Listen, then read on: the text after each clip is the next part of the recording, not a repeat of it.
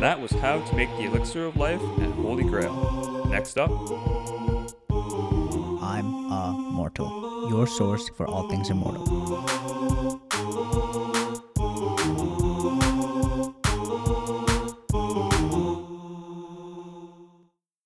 Hello, my friends. My name is Jose Cordeiro. I was born in South America from Spanish parents, and then I was educated in the USA and in France. So I speak several languages, actually five languages, and I love to travel, I love to learn, and I love to share. I am an engineer from the Massachusetts Institute of Technology. I studied mechanical engineering and economics, and also I took languages. I took French and German while I was at MIT. Then I worked a long time in energy and I moved into academia as well and writing books. I have published a dozen books and I have been involved with many universities, including Singularity University, that I was one of the founding faculty in 2009.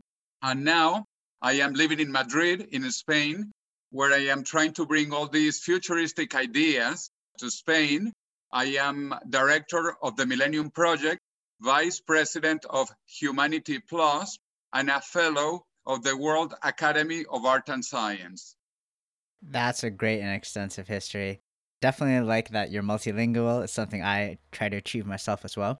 So before we dig into more of the immortal and life extension talk, I wanted to ask if you could tell us a little bit more about how you went from education and engineering at MIT to the field of longevity and the work you do today. Well, I have always been fascinated by all technologies. Even though I started in the energy area, I was always tracking other developments in biotechnology, artificial intelligence, robotics. And when longevity really became a hot area about 20 years ago, because of the work of Aubrey de Grey and other scientists, I got more and more interested as the new big thing. And so I am truly excited that this is finally moving forward and very, very fast. okay. Given this podcast is called I'm Immortal, a play on the word immortal, we often ask guests at the beginning what they think of the word of immortal or immortality. So, Jose, what's your take on that? Well, actually, I use them both, immortal and immortality, openly because people understand those words. Unfortunately, they are a bit wrong or mistaken because we can never guarantee immortality because for that we need an infinite amount of time and we don't know what will happen in an infinite amount of time. So the proper term might be amortality or amortal, which means from Greek also a means no death, no mortality. So amortal, amortality could be a better description so that we don't die if we don't want to die. Because immortality, even though it's our dream, our hope, we might never reach it. So, our podcast actually has a dual meaning when we say I'm immortal. Very interesting. So, given what you've said, then would you ever want to aim for immortality or at least be immortal? Well, of course, that is my goal. I don't plan to die. In fact, in the future, I actually plan to be younger and younger than both of you. You are old people to me in the future, but don't worry, you will be able to be younger yourself as well.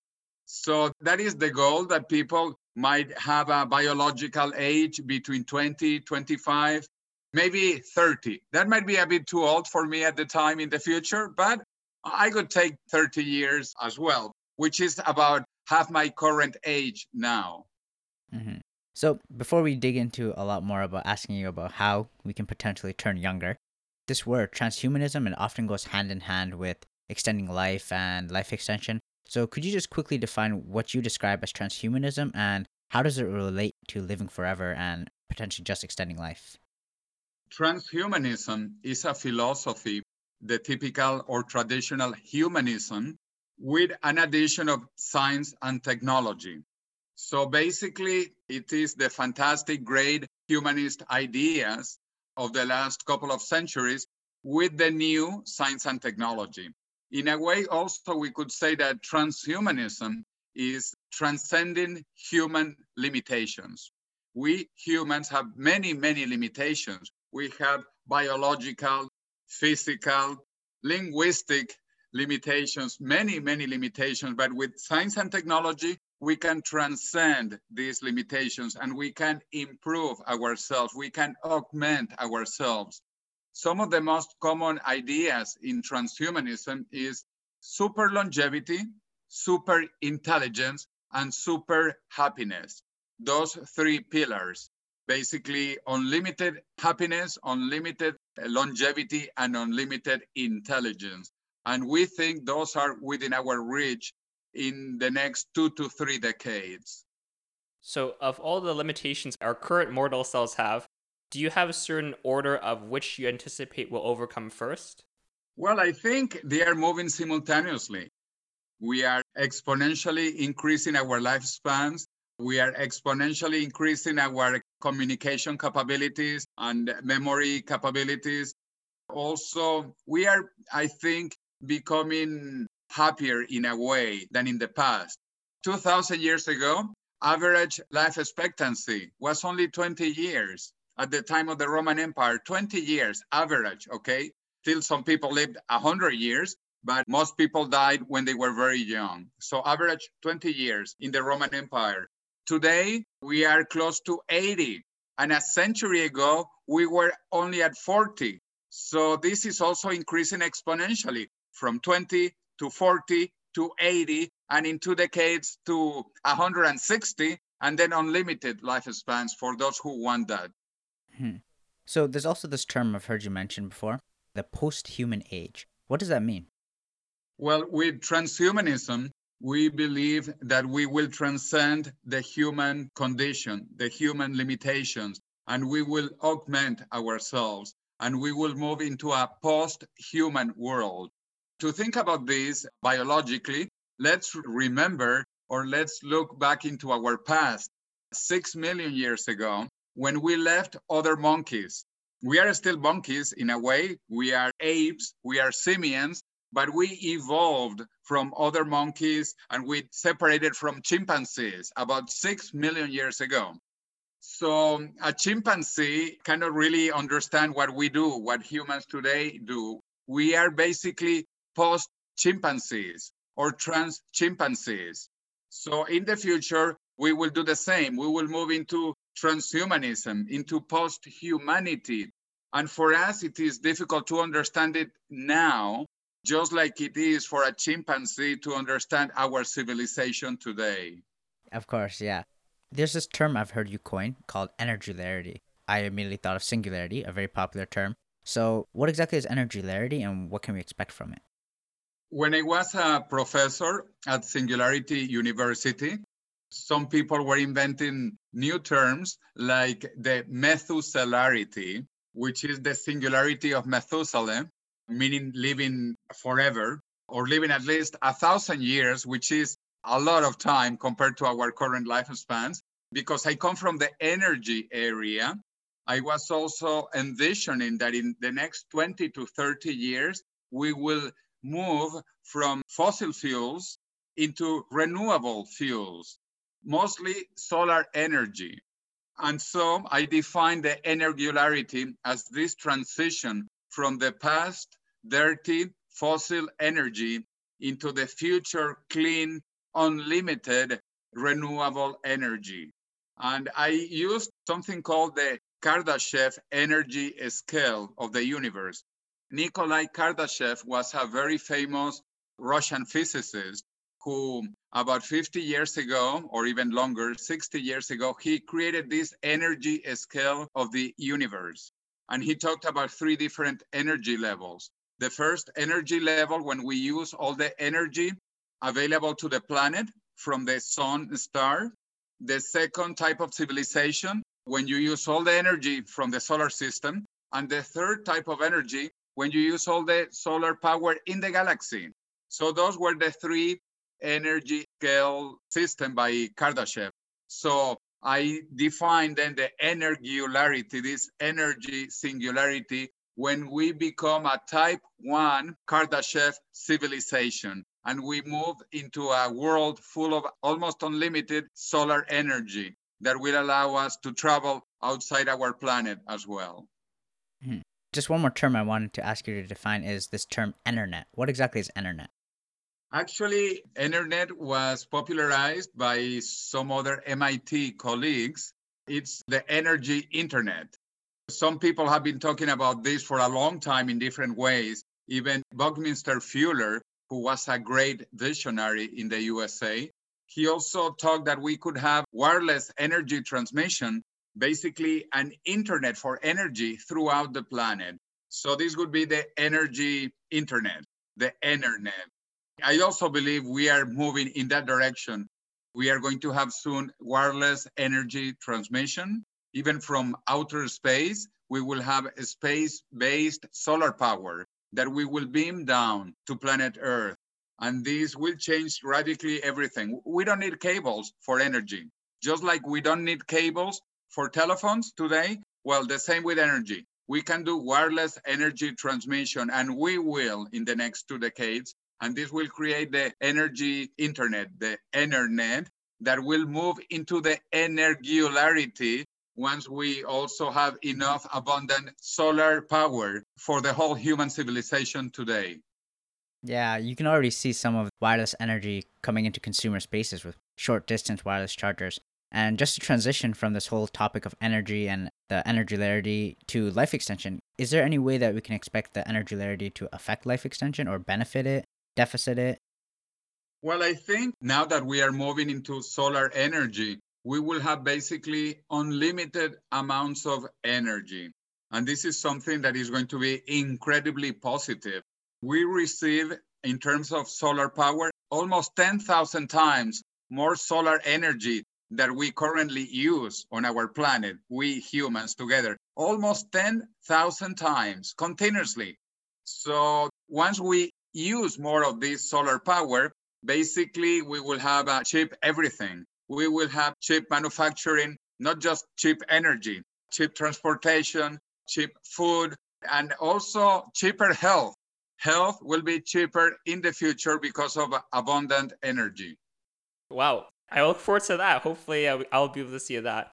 Now that we're on the idea of future predictions, I think Ray Kurzweil is probably one of the most well known scientists always talking about future predictions and he has some predictions for 2030 and 2045.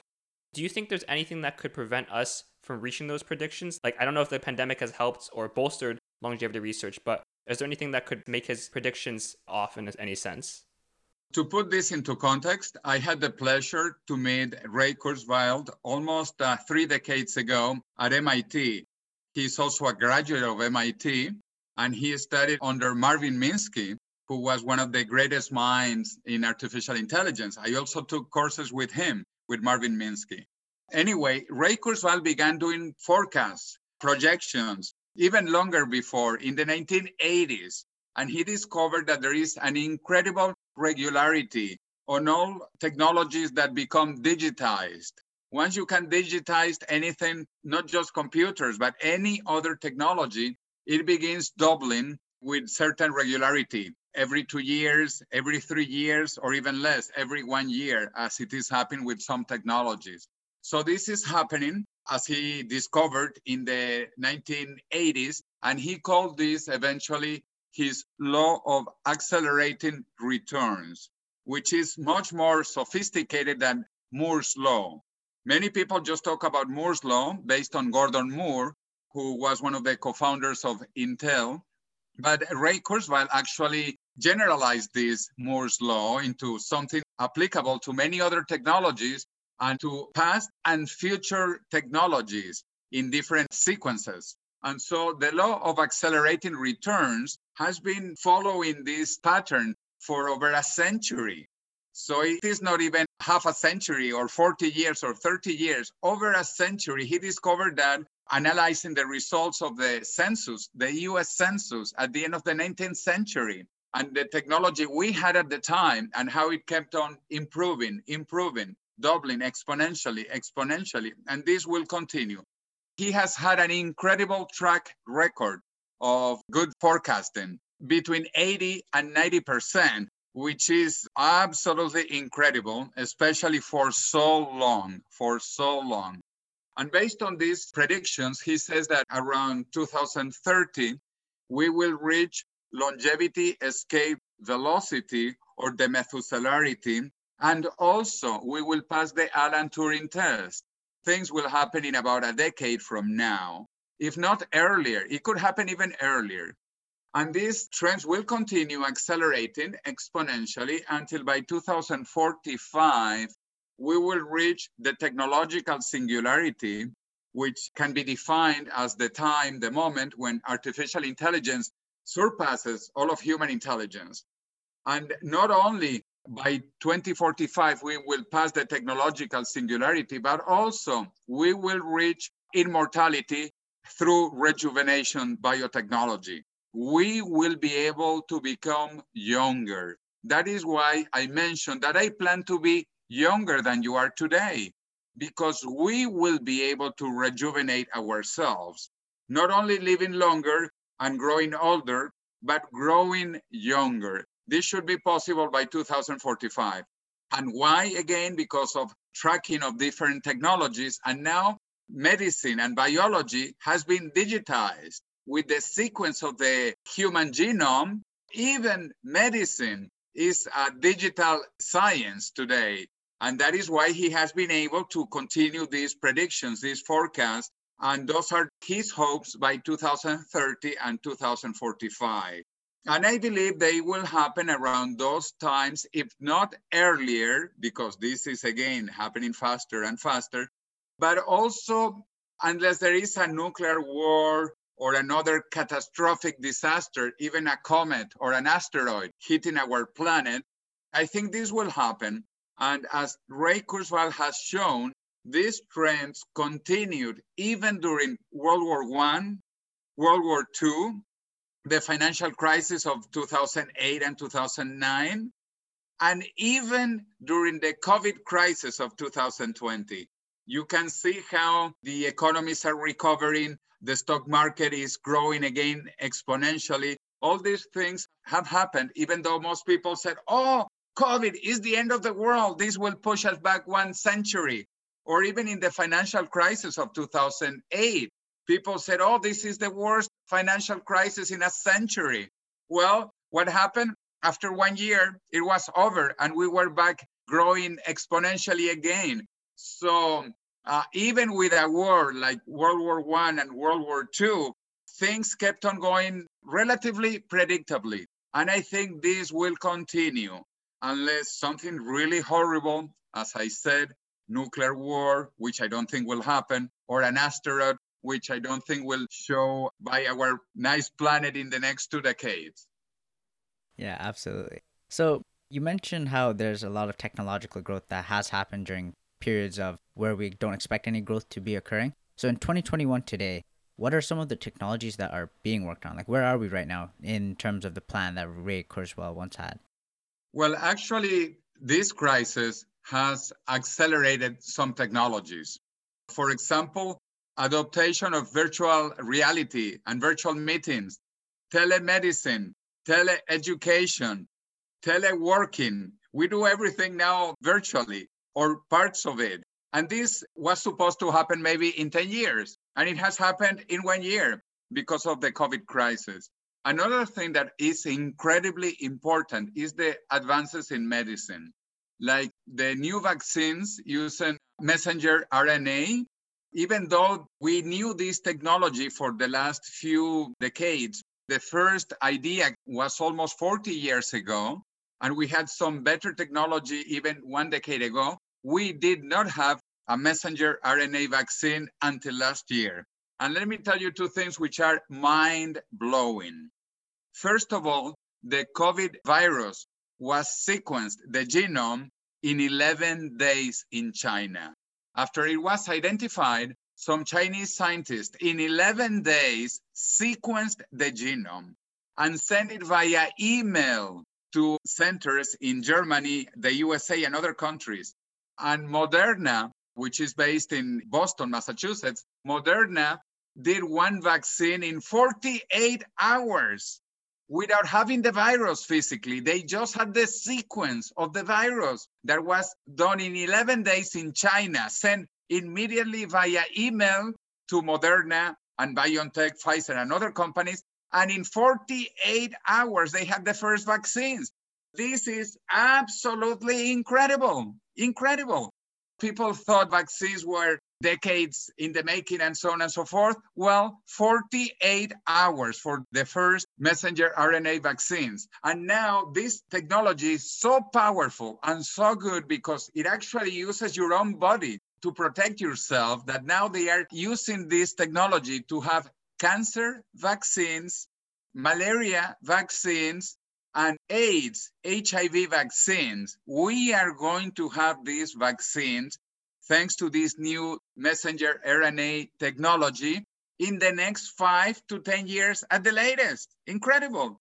Imagine cancer vaccines, malaria vaccines, AIDS vaccines. Finally, finally, they are coming. And this is also partly due to COVID.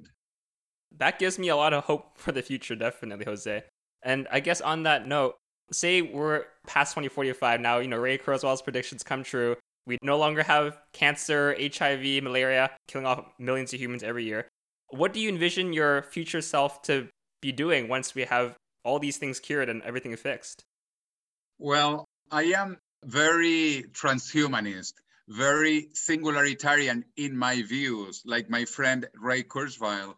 So I do believe we are moving into a post-human world and most people will actually want to live in this post-human world with super intelligence, super longevity, and super happiness. It is difficult to know what the future will be after the singularity. In fact, the singularity is a point where we cannot imagine or think or know what will happen afterward. So I do not know what the world will be like after 2045, but I do think I will be basically super intelligent, super longevous, and super happy. But also, again, let's put this in reference. Six million years ago, when we left our chimpanzee monkey ancestors behind, they could not dream of what we do.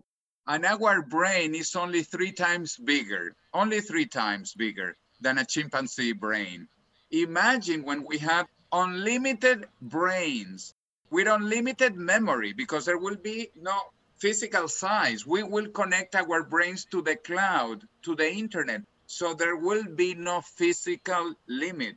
Not because we will just have bigger brains, but because they will be linked to the cloud that has no limit and also no limit in memory and no limit in speed communications. For example, today now we are talking. Talking is very slow, it's very primitive, it's very narrow bandwidth. In the future, we will communicate with broad bandwidth, with unlimited speed, and with unlimited memory. So this interview, instead of taking maybe one hour, it will take one second. One second. It will go from my brain to your brain. We will share all the information with broadband very high speed and unlimited memory. And we will remember everything. You will remember what you ate today, what you were wearing today. You can Google your brain. Mm-hmm. So, with that, wouldn't we expect a lot of cultural changes? Like, for example, well, the first example that came to my own mind is I go to university, right? If I have the ability to connect to the internet, wouldn't traditional schooling and traditional systems like of that just perish? Well, I do think that we will have brain to computer interfaces. So we will connect our brains to the computers and to other brains if we want to. And maybe like in the Matrix, we will be able to upload any knowledge. If you want to fly a helicopter, you will put that chip in your brain. If you want to speak Chinese, you will put that chip in your brain in one second. You don't need to take years to learn Chinese or years to be a helicopter pilot. You will do it like in the Matrix in one second, in one second. And I think really this is possible because we will have unlimited speed, unlimited knowledge, unlimited memory. But now we have to talk and we have to write and we have to read. This is very, very slow, very inefficient. Of course, If we compared ourselves to monkeys that do not talk, that do not write, that do not read, obviously we are in a much better world. But imagine when we have telepathy, when we communicate with computers, it's a totally different world. So there will be no universities as we do today. No. Wow. Okay. No university, no more four years. I look forward to that, learning all these things. And on the idea, because you bring up all these innovations, right now everyone's heard of Silicon Valley that's based in the US and they're doing a lot of stuff there. But in terms of all these new innovations, and especially in the field of longevity, do you think there's a particular country that will be leading the charge in all of this? Well, I think now there are no limits to knowledge anywhere because we already have global internet.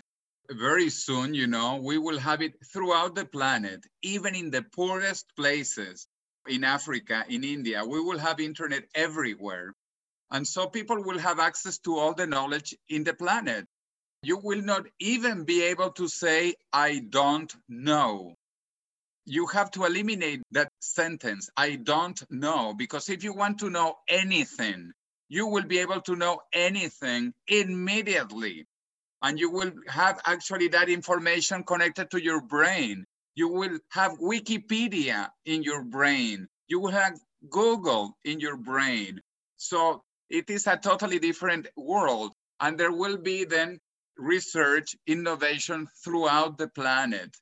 India has 1.4 billion people. China, a little bit more. Africa, Africa also has one and a half billion people, etc., etc. Imagine how many Einsteins are there in Africa, India, or China. And these people will have access to all human knowledge, all of it. They just need to ask for it, to have it, to find it, and then to discover, to create. So I think the world of the future will be a very decentralized Silicon Valley. Since there is silicon everywhere, there will be Silicon Valleys everywhere in China, in India, in Africa, in Latin America, and of course, in North America, in Europe, in Japan, China, etc. Wow, I like the way you put it. Silicon everywhere. There's not just Silicon Valley anymore. But on the idea of cultures, because a lot of people we're interviewing are predominantly from North America or from Europe, and you're the first person we've ever talked to who's really speaking out on this, but they're from South America. Because you've also visited all these places in the world, have you noticed any differences in cultural acceptance of these different technologies? Yes, indeed. Many differences. And some of them have to do with the history, with the religion also of the countries. I can give you examples. In North America, there are the Amish. The Amish, because of the religion, they don't want to use new technology. So they live like in the 18th century. Jehovah's Witnesses, they don't want blood transfusions, for example. The Christian scientists, the Church of Christian Scientists in Boston also, they think that just by prayer and believing in God and Jesus Christ, you can cure yourself, etc., etc. I actually prefer messenger RNA vaccines than just praying. I think it is a surer way for uh, advancing science. In any event, yeah, there are many differences. And there were differences in the past, and religion many times was an obstacle. Most people know the story about Galileo he was also almost going to be burned by the Catholic Church because he believed that our planet, the Earth, was not the center of the universe. He thought it was the sun. And then later we discovered it was not even the sun. The sun is a smaller star in the galaxy and even smaller in the whole universe. In any way, let me also give you two examples which I find very fascinating, not just because of religious differences, but also cultural and maybe the difference between the East and the West. I lived three years in Japan and I went a lot to Korea and to China. And in these East Asian cultures, they love robots. It's very interesting. They like robots. There have been some marriages in China and in Japan of humans and robots, which is interesting. In the West, however, we have this Terminator fear we are afraid of robots. But in Japan, they want to make love to robots. So it's very interesting. And I'll tell you this difference thinking about another type of robots from before, and those are dragons. Dragons do not exist really. Dragons are uh, good animals in East Asia. Dragons actually are the symbols of the emperor of China and Japan and Korea. They are part of the royalty, the dragons. They have dragons for big, happy celebrations. Well, in Europe, dragons are bad. Dragons are bad. Dragons throw fire, eat people, destroy cities. So while dragons are good in the East, dragons are bad in the West. The same with robots. While robots are good and they want to make love to robots in the East, in the West, we are afraid of robots. We think the robots will destroy us. And that is because of the mentality. Actually, robot, the word robot was invented 100 years ago in 1921 from the Czech Republic play of 1921 about robots, which was dirty work in a way. So we think that robots are for work and they work for us, and maybe we will work for them in the future. Anyway, yeah, there are many cultural differences, historical differences, religious differences. We need to be open minded because these technologies, I think they will be good and they will be accepted eventually, like many advances in medicine that were fakery or were not true in some parts of the world, but now they are accepted everywhere. Mm-hmm. So there's obviously a lot of choices between cultures. For example, the Amish, you know, they refuse to accept newer technologies. But unfortunately, a lot of people, they don't even get the choice to have a choice. For example, a lot of technology, rich people tend to get it first and it trickles down very slowly through consumerism and other forms to the people who are less wealthy. How do we stop life extension technology, or is there already something stopping life extension technology from following a similar pathway where it starts off with the rich people and it creates some form of segregation until people who are more average are able to receive it? Indeed, all technologies, when they begin, they are very expensive, but also very bad because they are experimental in a way. So they are not good, even though they are very expensive. When they are democratized, when they are massified, they become very cheap and very good. We can see that with mobile telephones, cell phones that were for the rich people. And then in two decades, they became available to everybody throughout the planet. Even the poorest people in India, in Africa, if they want, they have a $10 cell phone, which is nothing. $10, even the poorest people can afford it if they really want it or need it. Then another example is the Human Genome Project. It took $3 billion and 13 years to sequence the first human genome. Today, you can do it in a couple of days for a couple of hundred dollars. In five years, you can do it for $10 in 10 minutes. Imagine how fast this technology is moving. But I'll give you a better example so that you see how this will be available to everybody almost immediately. I mean, longevity rejuvenation technologies. And the best example is COVID. The COVID vaccine was not only created incredibly fast, it has been massified incredibly fast, and it is being distributed incredibly fast. Basically, in one year, the whole planet will be vaccinated with this vaccine. And why? Because if you make differences, or only the rich people will get it, then there will be a revolution. Immediately, that government would be overthrown if they said, oh no, only for the wealthy people, only for the top people. In fact, even the richer countries need to help the poorer countries. And there is an initiative called COVAX that is for the richer countries to help the poorer countries. Why? Because this is a global problem. If there are people in any poor country with COVID, then people will be infected again. They will probably get in COVID later. If there is one person in Zimbabwe or in Afghanistan who has COVID, maybe a Canadian or a German will still get COVID. So we need to eliminate COVID from the whole planet. And this is going to happen, as I said, incredibly fast. And let me tell you, COVID is not really that bad. In historic terms, it's really not bad 4 million people, which is a tragedy, of course, 4 million people who have died of COVID is a tragedy, but AIDS has killed 40 million people. And the Spanish flu, it killed between 50 and 100 million people, it is estimated, when the world population was only 2 billion people. So imagine the higher estimate 100 million people in a population of 2 billion people. That is the Spanish flu a century ago. Those were horrible pandemics. And let's not forget the Black Plague, the bubonic plague of the 13th, 14th centuries that killed up to a third of the European population. One out of every three Europeans died. That was really a horrible pandemic.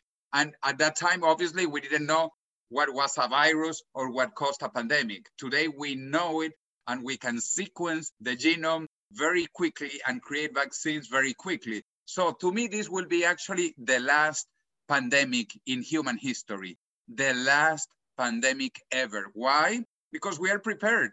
We know how to sequence the virus. We know how to create the vaccines. In fact, even to do the clinical trials, we are learning so much that we might be able to do clinical trials in only one month. I mean, I don't know, but this is moving so fast and we are learning so much that to me, this is truly the last global pandemic in human history. So I'm saying all of this because for this small pandemic, in historic terms, I repeat, and I don't want to, to say this is small in the sense that 4 million people have died. This is horrible. We can see that the deaths are basically with older people. Why? Because COVID, like all diseases, are related to aging. You young people in your 20s, not only you should probably not get COVID, but you are not going to have a heart attack or to have cancer or to have Alzheimer's. Why? Because you are young. Your immunological system is strong and you are prepared for many, many diseases. And you don't have cancer, you don't have heart attacks, you don't have Alzheimer's, you don't have Parkinson's, and you don't have COVID. So going back to COVID, this small pandemic in historic terms has changed the world, truly changed the world for something relatively small, 4 million people. Every year, 60 million people die, 60. Out of those 60 million people, two thirds are related to diseases of aging. So 40 million people die of age related diseases. So even COVID is small compared to age related diseases. And once we discover how to delay aging and how to reverse aging, this is going to fly higher and faster than the COVID vaccine. Because if it doesn't, there will be a global revolution because everybody wants to live, or most people. Not everybody, I have to correct because there are suicides, there are homicides, and there are accidents, and those will probably continue. Accidents, we cannot stop them all. Homicide, we can probably also not stop them all. And suicides, sadly, they might continue still.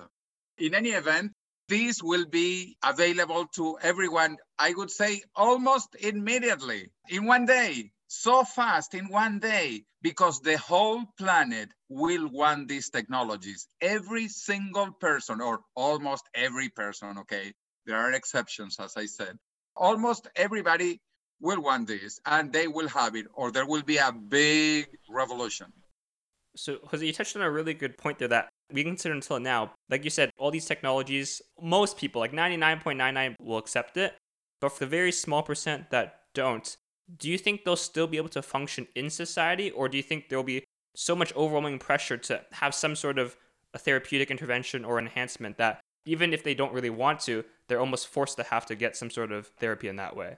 I gave the examples of the Amish. Some of their communities don't want telephones, computers, cars. It's hard to force them because they don't want it. That's the way it is. Or the Jehovah's Witnesses, they don't want blood transfusions and some other groups and so on and so forth. So you cannot force them. They will decide. They should be more open minded to see the benefits, the advantages. Well, also with the vaccines, there are some people who don't want the vaccines. Also, I understand that the messenger RNA vaccines are so new and by the way, so incredibly wonderful that some people don't trust it. They say, how could this incredibly fantastic technology appear out of nowhere and cure and be the best vaccines ever in human history? And now cure also cancer, malaria, and AIDS. Were these vaccines before? Well, they were not invented before. So now they are here and they are fantastic the anti-vax people. There will be the anti-mind uploading and the anti, oh, the Luddites. The Luddites. It's funny, the Luddites appeared in Britain when the Industrial Revolution was beginning. And the Luddites destroyed the machines because they said the machines would take away their jobs. Well, thankfully, those machines indeed took away our old, dirty jobs and we moved up the ladder. We moved out of the ladder of Abraham Maslow pyramid of uh, human necessities and hierarchy and needs. We are moving up, up, up from survival into self-actualization, self-realization, human improvement, human augmentation. So I would expect that most people who are not totally brainwashed by their old culture, religion, or philosophy or whatever, if they keep an open mind, I think they should see the advantages of augmented longevity, augmented intelligence, and augmented happiness. But also, they should have a choice. And let's go back six million years ago with the chimpanzees. When we evolved from our previous monkey ancestors, actually, we didn't have a choice, nor did the other chimpanzees, because this was biological evolution by hazard. It was not planned. It was not programmed. It was not engineered. It just happened. So the chimpanzees, that state chimpanzees, they really had no choice. And also our ancestors who evolved, who increased our brains from half a kilogram to one kilogram and a half, which is our brain today, we had no choice really. This is what happened, and we inherited our brains this way. Hopefully, because now we have this brain which is bigger, people will use it. You know, I hope people use their brains. And I want to use artificial intelligence. One of my favorite phrases is I am not afraid of artificial intelligence. I am afraid of human stupidity. That is what I am afraid of human stupidity if I can be more intelligent, I want to be more intelligent. I want to be with intelligent people. I want to have intelligent children. I want everybody to be, if possible, more intelligent. And I hope you too. You don't want to be with stupid friends. You want to be with intelligent friends. You want to be with intelligent children and old people. And if you can have this intelligence naturally and also artificially, you should take it do you want to be more stupid or more intelligent? That is my question. Mm-hmm. So we always have the choice of taking it or not taking it. Do you think that we should offer or we should create an option for people who like to taste test? You know, like I might want to live 500 years. Let me try not aging for five years. Should we offer an undo option for life extension therapy? Well, this will always be available. You can always, in a way, revert to the old system even now, you know, we could actually biologically engineer us back into chimpanzees or into some other type of monkeys. This is possible today. I don't think, though, many humans would like to be monkeys today. Uh, maybe some do, uh, not many, I hope, but it is possible. As I also mentioned, there will sadly probably be suicides, like there are suicides today. And so some people might want to commit suicide. That is also why I said immortality is a big uh, word, because for immortality, we need infinity. And we don't have infinity yet. We don't know what will happen in billions and billions of years into the future. But people will always be able to commit suicide. I tell my friends, this is not a curse this is not mandatory. If you don't want to be immortal or if you want to die, you are always free to die. Death is very nearby, actually. You can die now if you want to. So the option to die is always with you. But normally we don't want to die.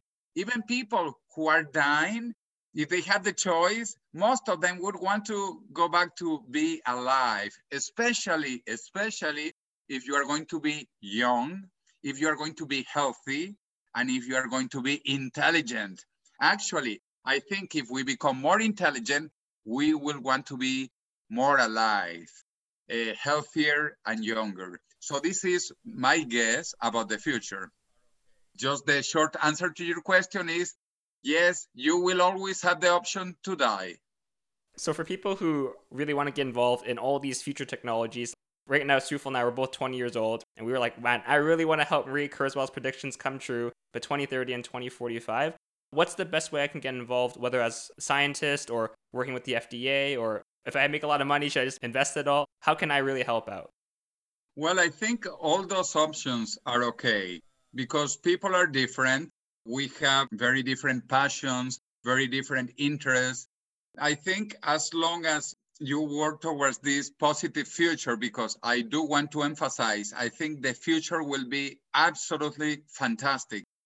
So you can do that making a lot of money and maybe donating some of that money, like some of the billionaires are doing today. Vitalik, the guy who created Ethereum, Ether, he has actually donated millions of dollars to the SENS Research Foundation and so many other people as well. And he's only 27. He became billionaire because of Ethereum. And he was also living in Canada, I think in Toronto, right? I think so, yeah. So, well, you might become a, a young billionaire like him at age 26 or 27 and donate a few million dollars to that. That is okay. That is a good possibility. I am an engineer from MIT, and I think science and technology is a joy to discover things, to see how nature works, understand how nature is. In fact, why immortality already exists. This is one of my favorite things. Immortality is possible because it already exists.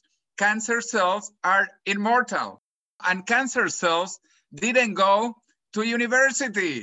they didn't go to the University of Toronto or to MIT and they learned how to become immortal. So, you guys who are at the University of Toronto or me that I went to MIT, we will discover what cancer did. And it will be joyful. It will be so much fun to discover what cancer did, for example, or why other cells are immortal. Germ cells, and you also have germ cells, they are biologically immortal in the sense that they do not age. And also there are some small organisms like hydras, medusas, some jellyfish, etc., that they also are biologically immortal. So the proof that immortality is possible is that it already exists and it is waiting to be discovered. Maybe one of you just understand what cancer did, what your germ cells in your body, in your body, why are they immortal? and why planaria. You can chop a little planaria worm into a hundred pieces and each one will regrow a whole planaria worm completely. This is incredible.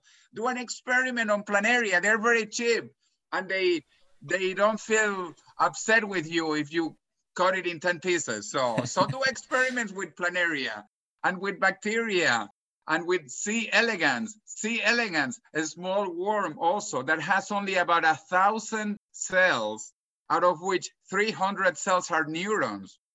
So percentage-wise, they have a big nervous system. 300 out of a thousand cells are nervous system, not really neurons, but nervous system. Anyway, so discover that all of that is waiting to be discovered.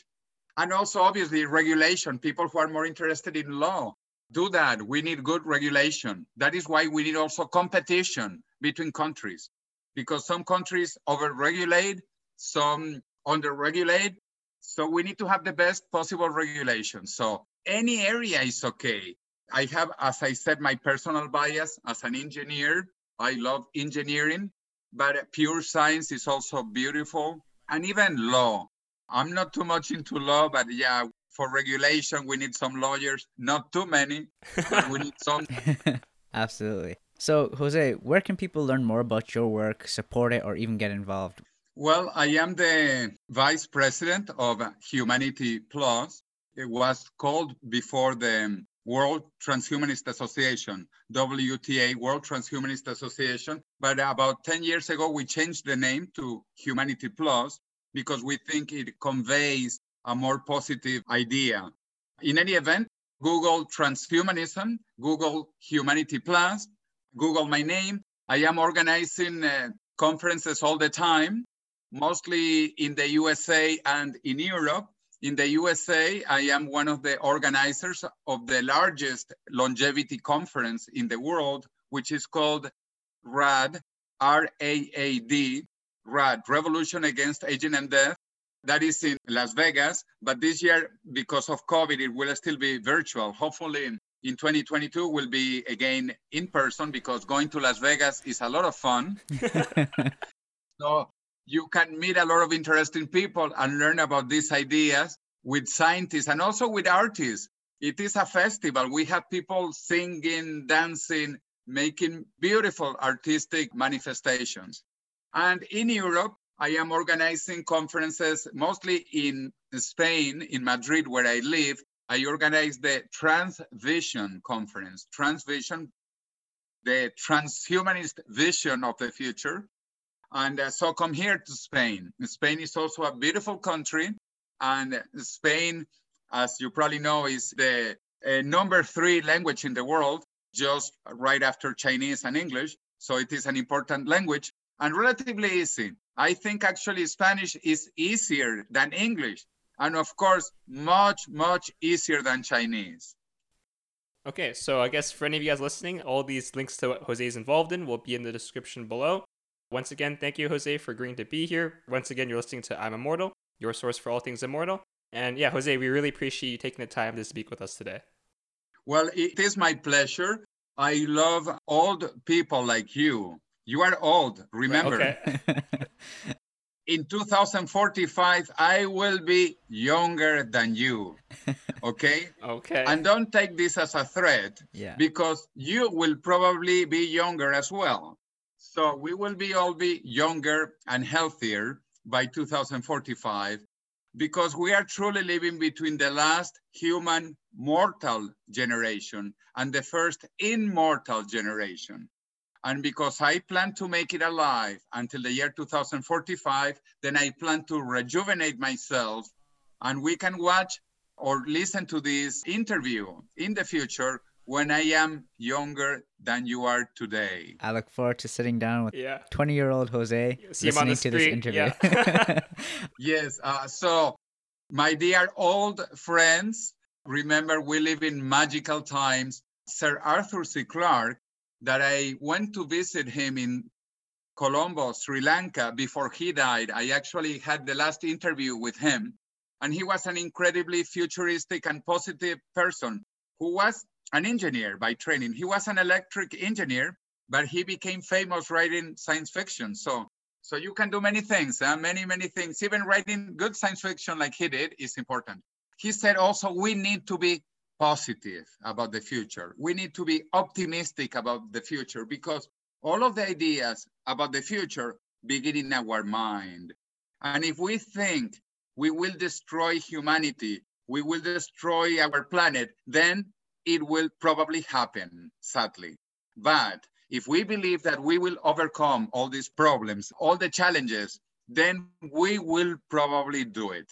So that is why I always tell my friends we have to be positive, we have to be optimistic. And it is also better, really, to live longer. There are many studies that positive people have better and longer lives than negative people. Try to be very happy, optimistic, and remember super longevity, super intelligence, and super happiness. Perfect.